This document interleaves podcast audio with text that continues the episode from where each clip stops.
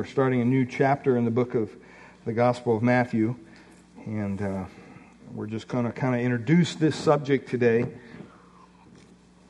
But the title of the message is Jesus' Last Word on Divorce. Jesus' Last Word on Divorce. And just in way of introduction, pray that you'll be patient as we work our way up to the text this morning, because I think it's important that we lay down a proper uh, ground foundation for our study on this subject. What God has joined together, let no man separate. These are words that I've uttered several times at the end of a marriage ceremony, which I performed joining a couple together. And it's often used in Christian marriage ceremonies as couples come together. But you know, beloved, men are separating as well as women at alarming weight, uh, rates today in our society. I was on the internet the other day and I found a website called Divorce Dilemma. Subtitle is New Rules with Meg and Jean. And here's what Meg and Jean have to say about divorce. First of all, they said divorce affects at least 50% of marriages. And that's a, that's a percentage that I will argue with and I'll put up a good fight against. I don't believe that that's true. Uh, whether it is perceived as positive or negative, they say on their website, we can assure you that is still a major life event that comes with its trials and tribulations. And here's Meg and Jean's mission for their Divorce Dilemma website. We want to take the taboo out of divorce. The benefits of a divorce can far outweigh the negatives depending upon the situation. As a life altering event, it deserves more attention. Opening up and sharing enables us to make better decisions. Hearing others' stories, successes, and failures can be immensely enlightening and helpful. We're creating a forum through this website and podcast, and well, soon to be on the air and a call in radio talk show where people will feel comfortable talking about divorce and everything that comes with it. And here are Meg and Jean's rules of life. Rules of life and relationships are changing, Meg and Jean say we should not be exclusively dictated to by the old rules of society or religion. We need to be responsible for developing our own rules without breaking the current laws or with malicious intent, of course. What works for one person may not work for another, especially in today's society. Society and human relationships are constantly, look at this word, evolving. People want to talk about divorce. Everyone has their own story. Some may want to share, others may want to listen. And they close off the little introduction there by this Live by your own rules. These are the new rules. Very enticing. Kind of just woos you in there. Well, as we look at today's text in Matthew 19, verses 1 to 12, I, I want to suggest to you that it's no coincidence that Matthew follows chapter 18 with chapter 19 and his subject matter that he talks about. In Matthew chapter 18, Jesus just got done talking about what? Forgiveness. And here in Matthew 19, he begins with a question about divorce, but he really talks about marriage. And you know what? Forgiveness and marriage are closely related, right? I mean, anybody that's married knows that. It's kind of common sense. In this passage, Jesus does more talk about the ideal marriage. And he also talks about the rules of divorce. And I want to suggest to you, it doesn't take a theologian to understand that God's not too crazy about the idea of divorce. He's just not. But on the other hand, it doesn't take a sociologist to understand that divorce is a major problem in our society today and in our culture. Now, it's not ever easy for a pastor to address this kind of subject matter because, regardless of where you're at on the issue, I understand that when I'm talking about divorce, about 20% of you probably have been through such a thing in your lives. In any gathering of adults, that's roughly the number. You hear the statistic 50% of all marriages end in divorce. Have you ever heard that? 50% of all marriages end in divorce. So we're just going to live together. Oh, okay, that's really going to help out the situation. But you know what? I want to suggest to you that's a misleading statistic. I don't believe that statistic for a second. As a matter of fact, honest studies on the subject matter of divorce, and you can find these, these, these statistics on your own, the figure is closer to 20%. Now, that figure is constantly going up, and it's tragically still high, and it's getting higher. I don't know if you remember, a couple years ago, there was a survey that came out. It said 27% of born again Christians have been through a divorce. But only 24% of those who are not born again have been through a divorce. and the premise was gee, how's that God thing working for you? Are born again Christians more likely to divorce their spouses than unbelievers? I, I, I have a hard time with that. Well, these studies said yes, and the church was all up in arms about it, and everybody was, wow, this is a real problem. But when you dig deeper and you understand, first of all and foremost, the life changing power of the gospel, you find their statistics a little off and you begin to wonder what in their mind is a born again Christian. If they're saying that they polled born again Christians and 27% of born again Christians have been divorced, and only 24% of those who are not born again Christians, well, who constitutes the group of born again Christians? Well, here's what the research firm did when they conducted this survey. What, in their mind, is a born again Christian? Well, first of all, it's an individual who, number one, claims to have a personal relationship with Jesus Christ that is still important to him today. That was the first qualifying factor. Secondly, a born again Christian is someone who believes that he will go to heaven because he has confessed his sins and accepted Jesus Christ as his Savior.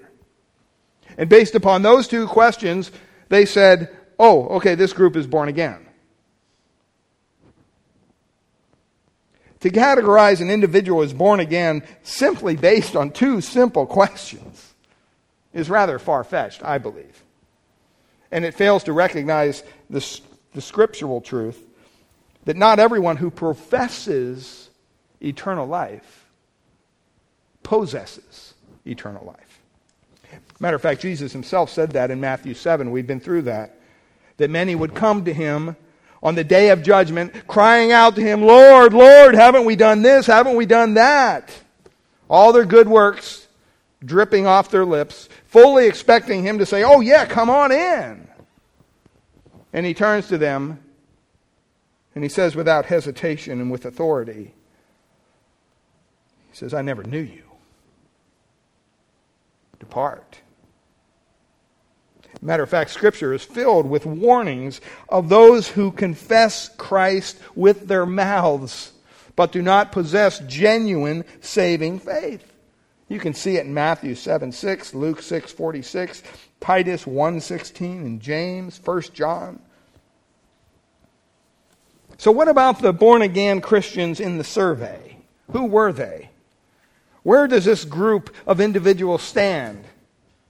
Well, according to the poll, to a poll by the same research firm, this is interesting, based on the same group of people, they asked them these questions.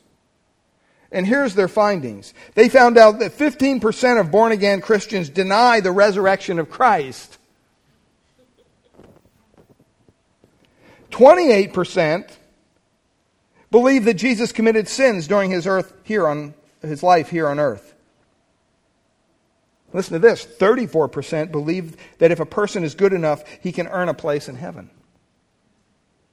These are, quote, born again Christians answering these questions. 26% believe that it doesn't matter what faith you follow because they all teach the same lessons. This guy with a big church down in Texas, it probably falls into that category. And this was the teller 45% of these, quote, born again Christians believe that Satan is a symbol of evil rather than an actual being. In other words, many of these, quote, born again Christians are not born again at all. They're deceived. The failure to make the distinction has severe consequences because it really assaults the ability of God to, to transform lives. I mean, stop and think about it. If born again Christians live no different than those who are not, what's that say about the power of God? What's that say about genuine salvation? What's that say about a God who can bring holiness to his people? It's a failure if, quote, born again Christians and non Christians live the same kind of lives.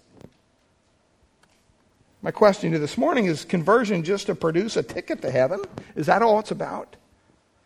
Well, according to Scripture, the one who is truly born again experiences an amazing transformation. And we could go around the room here this morning if we had time, and you could tell me about the transformation that took place in your life when you came to Christ when Christ saved you. At the point of conversion, the believer becomes, the Bible says, a new creation in Christ, and he's set free from the bondage of sin. The Bible says that you receive a new nature, and you walk in a spirit empowered obedience as you submit to the will of God. Now, this doesn't mean that it's impossible for a believer to file for an unbiblical divorce or sin in any other way. We're still in the flesh. But it does mean that there's a difference between the children of light and the children of darkness. And that difference should be a marked one, it should be a vast one. The gospel does indeed change lives. I don't care what the polls say. What are we to make of these statistics then? Especially when you turn to the Bible and you find, well, God runs by a whole different set of standards. Do you know that in the Bible it actually teaches that God requires chastity before marriage? And that God requires fidelity after marriage? And that God requires a lifelong union of wives and husbands without the easy divorce escape route?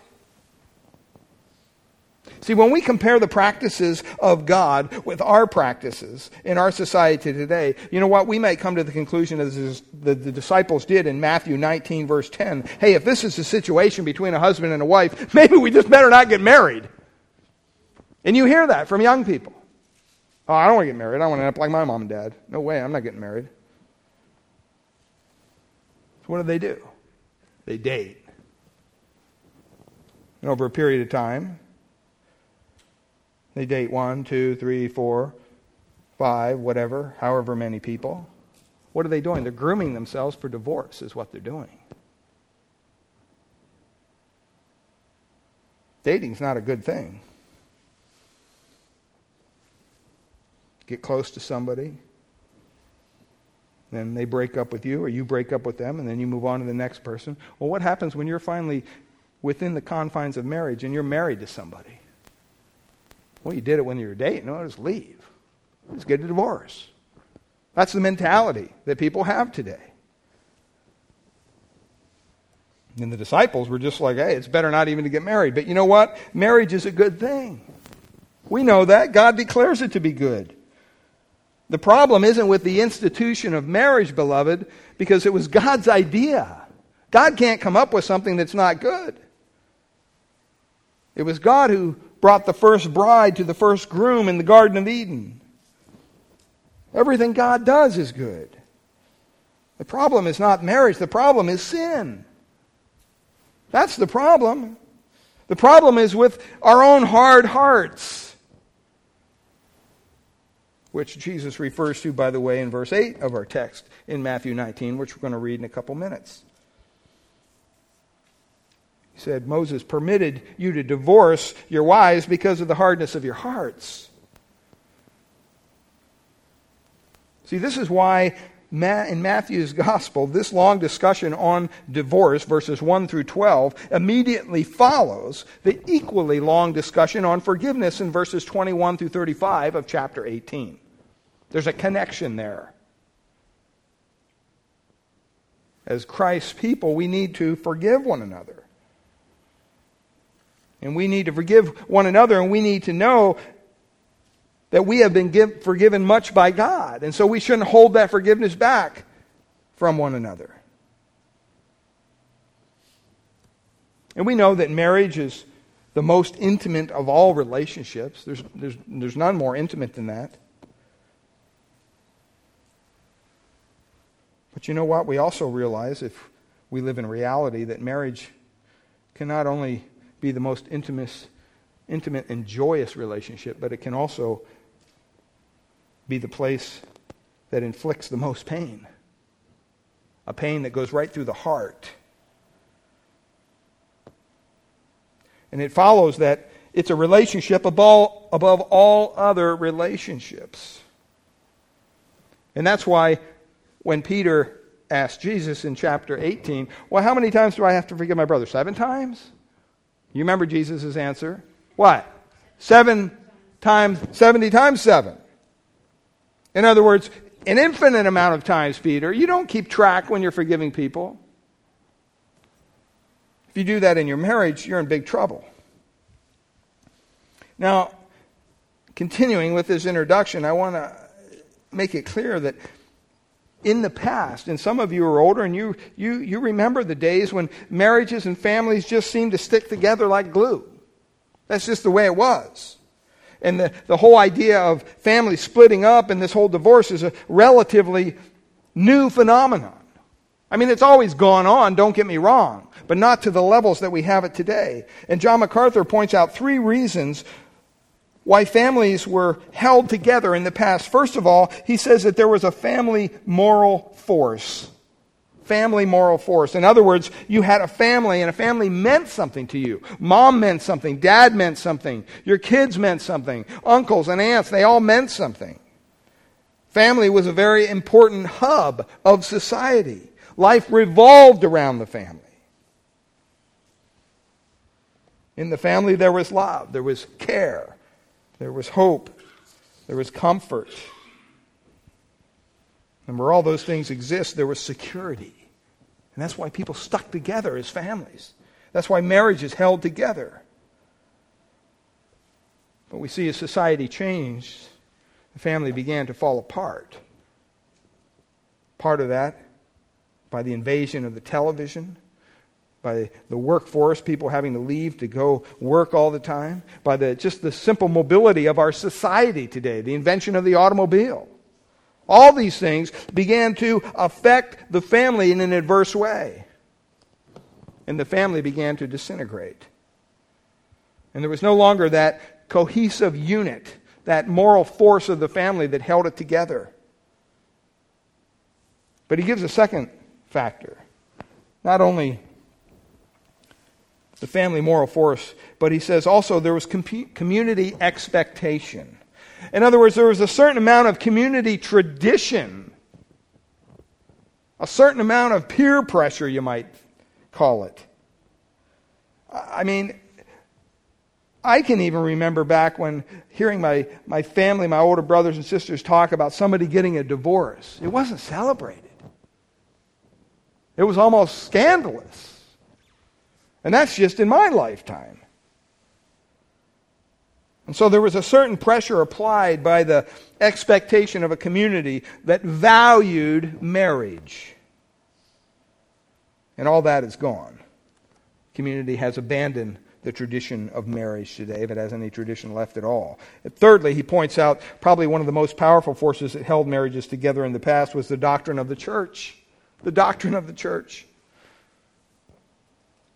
John MacArthur writes, but that too has been jettisoned conveniently as the slide has progressed, and now you have, even in the Christian church, an emasculating of the biblical statements about divorce, so that the church has moved to acquiesce to the demands of its constituency, which is pleading for more and more concessions all the time. And so, you know what? What's the result? Divorce becomes literally a staggering reality. Family can't hold the marriage together. Community can't hold the marriage together. And you know what? It seems like even the church fails in that, and they've abandoned their role. I remember when I was working with the DA's office down in Riverside County one afternoon, I was in, a, in one of the attorney's office and I was talking to him, and I saw the stack of stuff on his desk.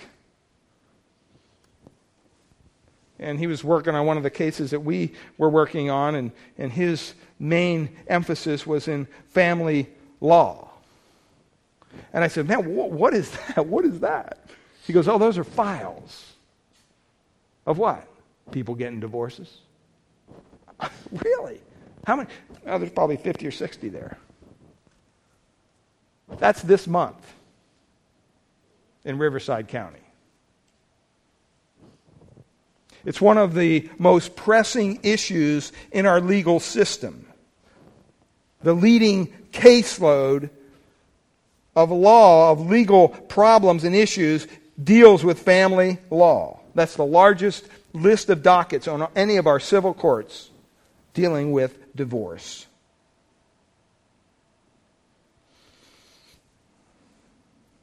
For every two marriages in America, there's one divorce.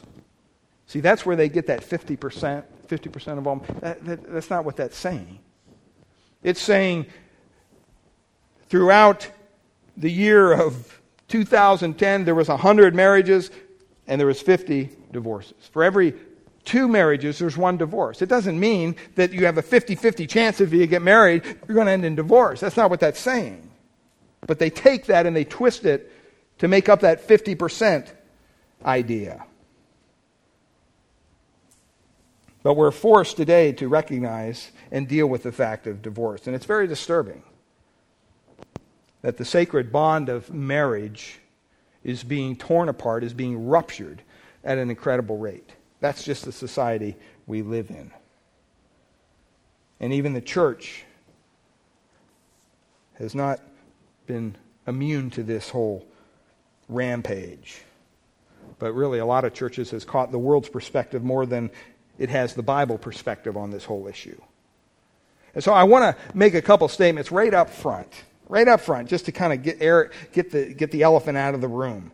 Okay? First of all, you have to understand first of all, God hates divorce.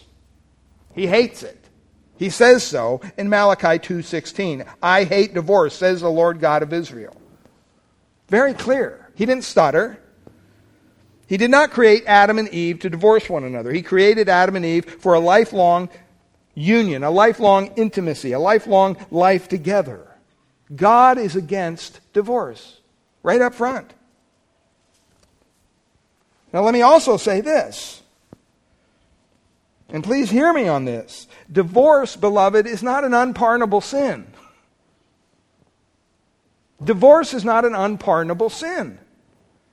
If you're divorced, it doesn't mean that you've blown it forever. Neither does it mean that you maybe have to hope for some second class slot in the kingdom of God because you're divorced. Unfortunately, that's the attitude of a lot of churches today. There's a lot of churches that would accept someone who's gone out and murdered people and repented and came to know the Lord. Sure, you can teach Sunday school. Oh, you're divorced? Oh, oh no, no. We don't allow your kind here. It's ridiculous. Doesn't make sense. But God does hate divorce. He hates all sin. Why should that surprise us? And divorce is always the result of someone's sin. Maybe you were the innocent victim in your divorce, or maybe you weren't. The truth is, to be honest, you know, I've never seen a case of divorce where both parties somehow didn't contribute to the breakup. Either way, if you're divorced, God's mercy and forgiveness is just as available to you as it is to anybody else. Don't lose sight of that. That's so important to understand. However, if you're married and you're still married, you need to realize that God's plan for you is to stay married. There's no option, there's no second choice. Well, with that as our introduction, okay, I want to read the text for us. And we're just going to touch on the first two verses of this today. But follow along with me in Matthew chapter 19, and I want to read verses 1 through 12. Now, when Jesus had finished these sayings, he went away from Galilee and he entered the region of Judea beyond the Jordan. And large crowds followed him. And he healed them there. And the Pharisees came up to him and tested him by asking, Is it lawful to divorce one's wife for any cause? And he answered, Have you not read that he who created them from the beginning made them male and female? and said, Therefore, a man shall leave his father and his mother and hold fast to his wife, and the two shall become one flesh. So they, they are no longer two, but one flesh. What therefore God has joined together, let not man separate. And they said to him, Why did Moses command one to give a certificate of divorce and to send her away? And he said to them, Because of your hardness of heart, Moses allowed you to divorce your wives, but from the beginning it was not so. And I say to you, whoever divorces his wife, except for sexual immorality, and marries another, commits adultery. The disciples said to him, If such is the case of a man and his wife, it is better not to marry. But he said to them, Not everyone can receive this saying, but only those to whom it is given. For there are eunuchs who have been so from birth, and there are eunuchs who have been made eunuchs by men, and there are eunuchs who have made themselves eunuchs for the sake of the kingdom of heaven. Let the one who is able to receive this receive it. And we're going to spend several weeks in that text.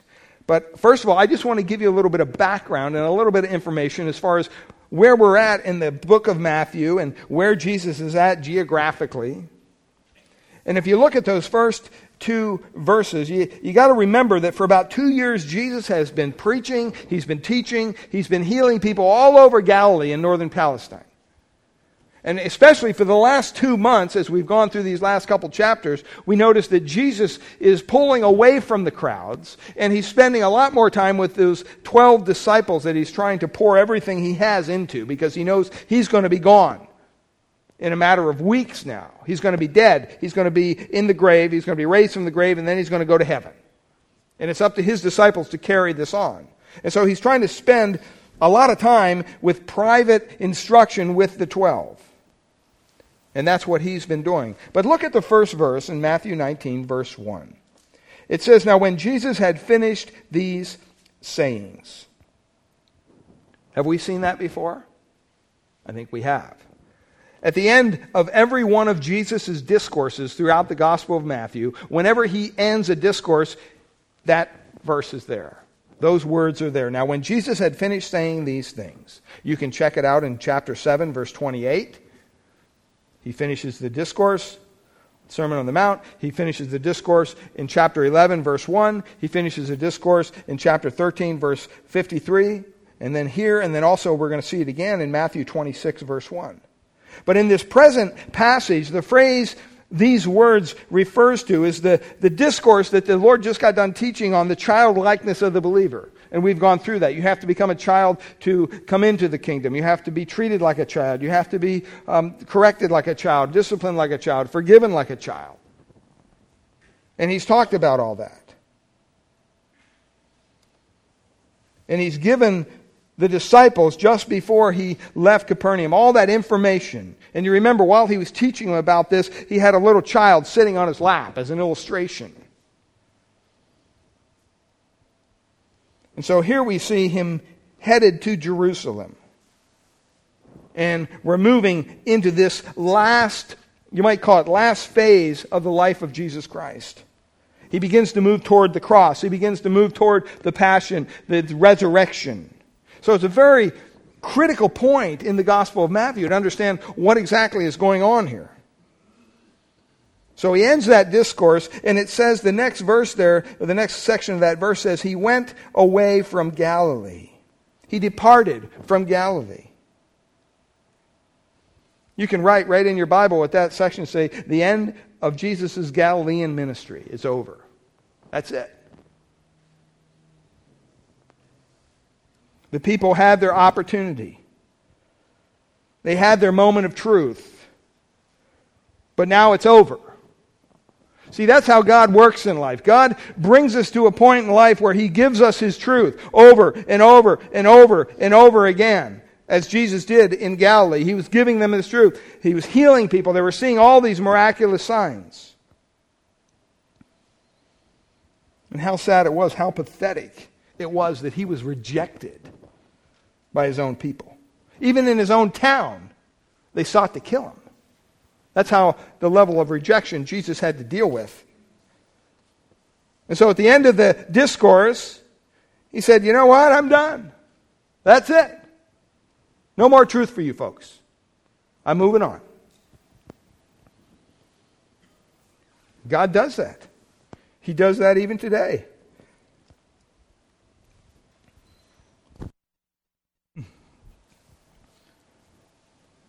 I've talked to several people who are as far from God as you can get. And you start to talk to them about spiritual things, you know what they say? You know what? It's funny you mentioned that. I remember going to church with my grandma. She used to take me to Sunday school. Every, you know, we used to sing those songs. You know, do they still sing those songs in church? They remember the time when they sat under the truth of the Word of God, and yet they're so far from Him. Because there was rejection on their part. So, this first part of Matthew 19 is really the end of chapter 18. They didn't have the verses and all this stuff in the original text. We put that there so we can find our place and all that stuff, but that's not part of the original text. So he ends his discourse. He had already told the 12 disciples back in Matthew 16, verse 11, he said, It's necessary for me to go to Jerusalem and suffer many things at the hands of the elders, the chief priests, and the scribes, be killed, and be raised on the third day. Remember, he already told them that. So he's, he's heading that way.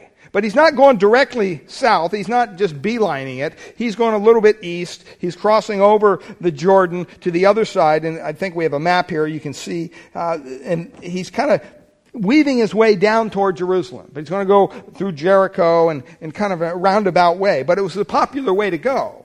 He wasn't making his own path here. But it actually, when he left Galilee, he proceeded south through a region of Judea, which is called Perea. And Perea basically means beyond, it means beyond the Jordan. And it was a relatively sparsely populated area, but at this point in Jesus' time, it, it became a little more dense and it was building up. And so Jesus proceeded south, east, across the Jordan. Now remember, the Passover is on the way. We're only weeks away at this point. And so you had a lot of Jews traveling to Jerusalem. And so when Jesus went to Perea, you're thinking, well, there's not a lot of people there. Well, there would have been a lot of people there because they're all traveling there. And these great multitudes, it says in Mark chapter 10, and even here it says, they followed him. And what did he do? He healed them. Even though he wasn't dealing mainly with the crowds at this time, he still reached out his hand and healed them. And if you're interested in the ministry here of Perea, it's, it's found in Matthew 19, which we're looking at now through, ver, through chapter 20. But he was always demonstrating his power and his compassion. And when Jesus healed people, it really showed the individuals that he said who he, he was who he said he was. It showed them his divine messianic credentials. And where there was a need, that's where Jesus was. It's a good lesson for us. Where there's a need, that's where Jesus was. That's where help was given. When you see a need, as a Christian, it's almost your duty to help to some degree. You might say, well, if that's the case, you know, you probably get taken advantage of a lot. Well, maybe so. But that's between God and that person. You're just doing what Christ would do. And so we enter into this final phase of the Gospel of Matthew. The final presentation of Jesus as the King and the final rejection of the nation of Israel. Now, before we get to Jesus' last word on divorce, which we'll probably get to next week, I want to take just a brief time and talk a little bit about God's original intent for marriage. I think it would be hard for us, almost impossible for us, to understand Jesus' teaching on divorce without first having a proper understanding, a proper dialogue, a, a proper uh, grasp of what God's original intent for marriage was. The reasons for marriage. In Genesis chapter 2, verse 18, the Word of God says, The only thing that was not good about creation was the fact that man was what? He was alone. I've read that many times, and I thought, you know, that would be a lonely place to be, all alone. Not another human being on the earth. The woman was created to meet the need of fellowship. I mean, Adam couldn't find fellowship with the animals. That may be hard for some of you animal lovers to figure this out, but it's true. I mean, animals fill a, a, big gap in our lives. I understand that. But listen, they're not humans. I mean, you, you know, some of you folks, you, you treat your little dog and your little cat and your little hamster and goldfish like, like they're another member of the family. I mean, I was talking to my daughter yesterday. And I said, Well, what, what are you going to do for Father's Day for Will? Oh, well, actually, it's Duke. Duke is her German Shepherd. It's Duke's birthday. It's his birthday. How do you even know when your dog was born? I mean, they bought it. So it's just so weird to me. Well, we're going to make him a ground beef, you know, seven or something that he can eat. Uh, it's just crazy. They're to have a birthday for their dog. I heard something on the radio the other day. It talked about someone was, and I'm not, I mean, I'm, I'm, I'm all for, you know, I don't personally, I'm, I'm allergic to pets, so, you know, keep them at arm's length. But, you know, I'm nothing against them. Grew up around dogs and cats and horses and everything. I heard something on the radio the other day. Somebody said, you know, they said they keep their, their dog on the back porch or something. And the, the caller was saying, well, that's, that's inhumane. And the talk show host yeah, it is because it's not human. The dog is not human, you know? And sometimes we, we fail to understand that. Now, I understand that, you know, I mean, people love their pets and, and all that kind of things. And, and, but you know what? Adam looked around at all these different kind of animals that he had, and he said, this isn't going to work. this is not going to work. You know, I need somebody I can talk with. I need somebody that can dialogue with me. He couldn't find a companion who was equal to him. He needed that kind of fulfillment, and God's answer was to provide Eve. Eve. One of the first reasons for marriage was procreation. It says so in God's word, Genesis 1 28, 28. God says, Be fruitful and what? Multiply. Multiply. And God's mandate was the first married couple. But marriage is also for our pleasure I mean, from the beginning, it was God's command that, that sex and the joy of sex be practiced within the commitment of marriage. Outside of marriage, sex becomes a destructive force in our society. We see it all around. But within the loving commitment of marriage, sex can be a joyous, creative, constructive thing.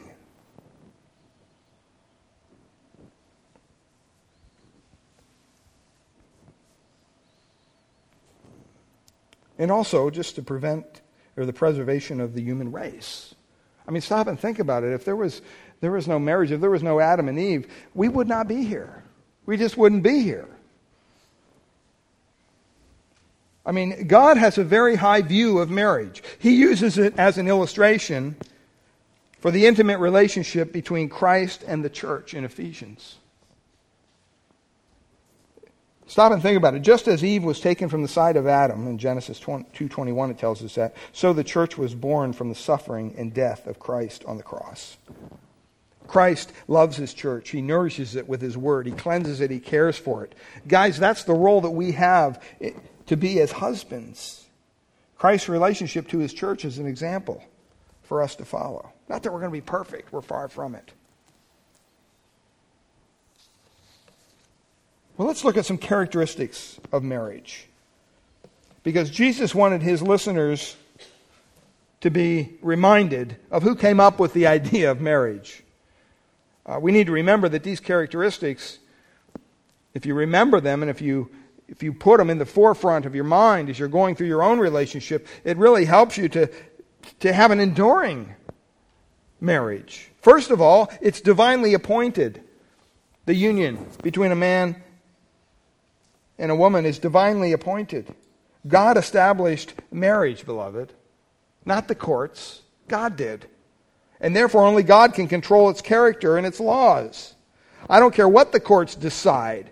They can change all they want. They can pass all the resolutions they want. It doesn't change what God initially, divinely appointed as a union between a man and a woman. And it's just that it's a physical union. It's a physical union. The man and woman become, it says, what? One flesh. That's physical. I mean, I understand it's important for a husband and wife to be of one mind and one heart and, you know, all that stuff. That's important. But the basic union in marriage is a physical union. I mean, stop and think about it. If a man and a woman became one spirit in marriage, then death would never resolve, would never dissolve the marriage. Because the Bible says that the spirit lives forever, it never dies. I mean, even if a man or a woman disagree or they're incompatible, as we like to say in today's society, Maybe they can't get along. You know what? They're still married. They're still married because the union is a physical one. Not only that, but it's a permanent union. God's design was that one man and one woman spend one life together. I mean, we can see that even in our text. As he says in verse 4, he says, Have you not read that he who created them from the beginning made them what? Male and female. There's no other option there. It's male and female. And it's very interesting in the original Hebrew, if you go back, it even goes to the degree of saying he made in the beginning, made them a male and a female. He didn't make one male and two females, or two females and one male, or two males and two females. He made one male and one female. That's it. God's original law knows nothing of, quote, trial marriages. I've heard people say, well, let's get married and see how it goes. It's like, whoa. What's that mean? God's law requires that the husband and the wife enter into marriage without reservations.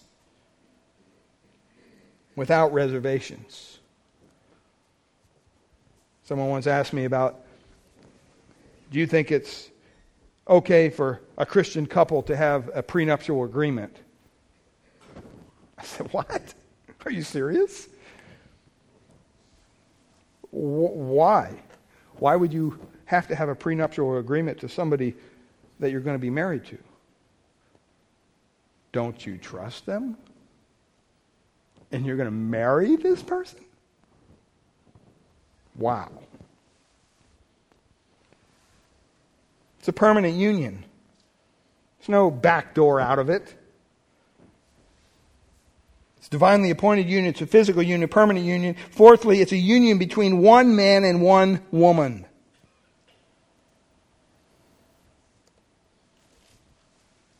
They can do whatever they want with gay marriage. Makes no difference.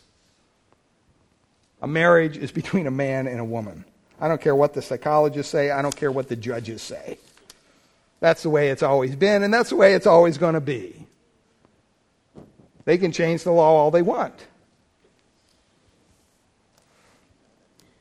Well, let's look at the first point in your outline, and we'll just go over this quickly and close. The confrontation in verse 3.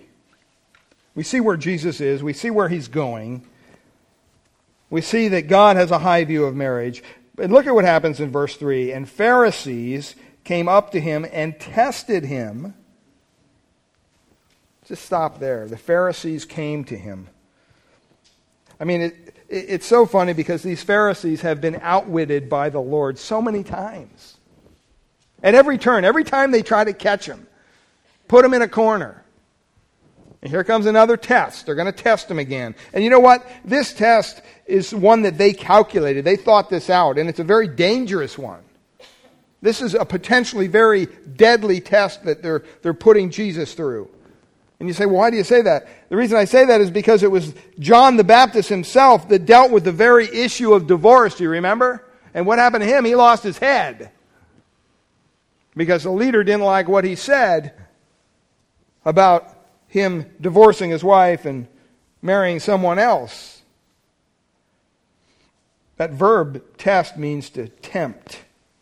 It's the same word that's used in Matthew when Satan tempts Jesus. It's the same word when the Pharisees and the Sadducees demand a second, time, a second sign from the Lord, when they're trying to trap him. Their test was an action of malicious intent. They didn't want to learn from Jesus. They wanted to test him, they wanted to find fault with him. Jesus had always been criticized by these guys. And even before this time, they had become his arch enemies. And they even planned to kill him, all the way back to Matthew 12, verse 14. Well, who were the Pharisees? They're the largest, the most influential party of the religious leaders, of the Jewish religious establishment. And they basically had a lot of unbiblical traditions. They were very hypocritical in their lifestyles. And they were really the opposite of what true righteousness is.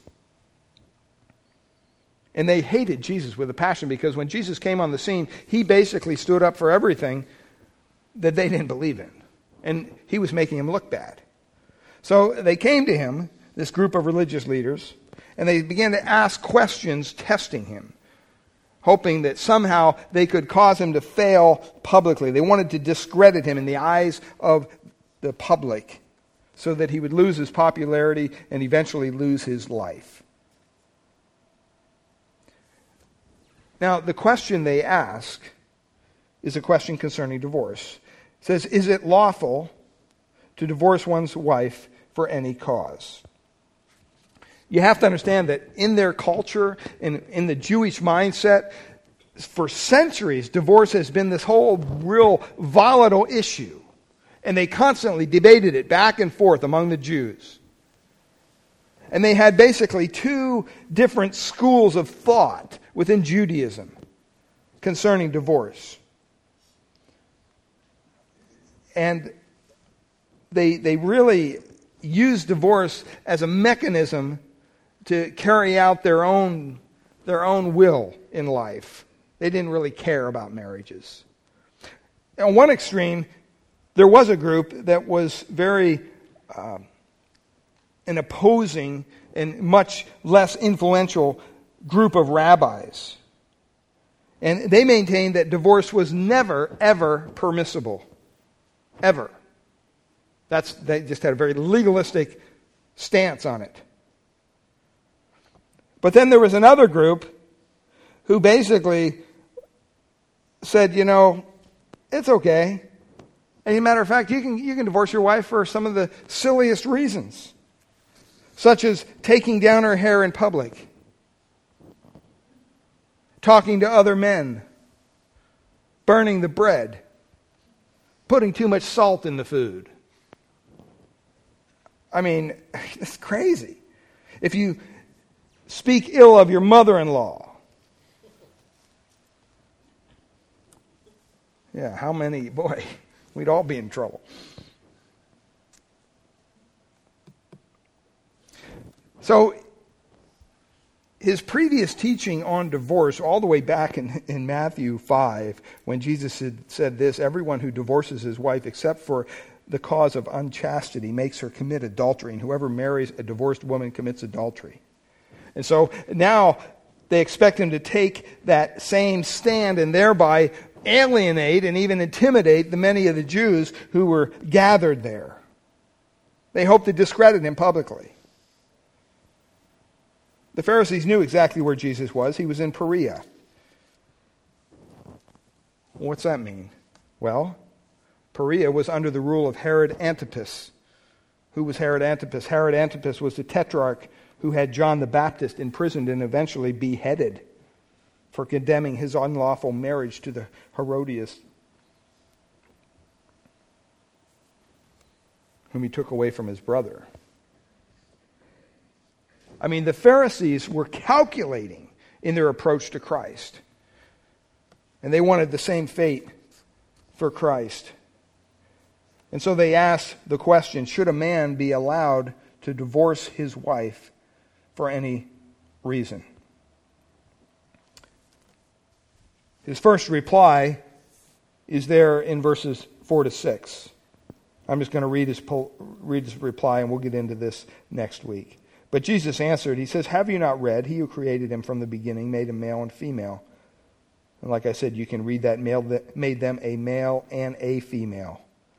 And said, Therefore, a man shall leave his father and his mother and hold fast to his wife, and the two shall become one flesh. See, that's all these characteristics of marriage coming out here. So they are no longer two, but one flesh. What therefore God hath joined together, let not man separate. That's how he answers their question. Very bluntly, very kind of in your face. Here's what is said. And notice he says there in verse 4 Have you not read? That's almost kind of a slap in the face to them because they're the keepers of the law. Kind of like, Are you telling me you don't know this? Come on. That's what he's saying to them. And so he sets up the whole, the whole dialogue that we're going to be going through in the coming weeks. Have you not read the book of Genesis, is what he's asking them? I would ask you, between now and next week, to go back and to read the first book of the Bible, the book of Genesis, read chapters 1, 2, and 3. You can read them pretty quickly. And that will really set our foundation for where we want to go in the coming weeks through this chapter of Matthew. But remember what I said at the beginning as we close. There's no question God hates divorce. It's a plague on our society. But it's a real plague, it's there. And ignoring it doesn't make it go away. And then, secondly, I said, divorce is not the unpardonable sin. I mean, aren't you thankful that God, through His grace, allows you a second chance, a second opportunity, a second um, just chance at, at, at marriage in general. I mean, what a glorious thing. So if you've been through a divorce, don't beat yourself up here today. That's not the purpose. But we do want to understand biblically what God has to say for it. And if you're not not married here today, I would ask that you would realize that marriage is something that God holds way up there as a standard. It's not something to be trivial with. It's not something to toy around with. It's a commitment between a man and a woman for life. That's the way he views it. Let's close in a word of prayer. Father, we thank you for your word this morning. Lord, we pray that as we close off our service with uh, song here this morning, a hymn, Lord, that you would just continue to minister your grace to our hearts. Lord, I know there's people in this room who've gone through divorce. I know that they've experienced it in a negative way. Um, Lord, I pray that they may have even experienced a reproach of other people because of what they've gone through. But Lord, I, I also know that you're a gracious God. And divorce is not a sin that's so bad that can't be forgiven. Lord, you, you hate all sin, not just divorce. And so, Father, I pray that we would not overlook the grace and the forgiveness that you offer us in Christ. And Father, the, the really the opportunity for you to come into our lives and to change us and to make us all that you want us to be. To help us to be vessels, a picture of your forgiveness, of your glory here in this lost and dying world. That when the outside world looks at us as a couple, if we are married, that maybe they would see something just a little bit different in our relationship. We're not perfect, none of us are. There's no perfect marriage. Because their marriages are made up of two sinners, hopefully, who are saved by your grace. And Father, we just pray that if there's anyone here this morning who is yet to taste, to experience the forgiveness that you so freely offer, I pray that they would cry out to you today. Simple prayer Lord, be merciful to me, a sinner. Show me this grace that this man speaks of. Save me. He will answer that prayer. We thank you and we ask this in Jesus' precious name. Amen.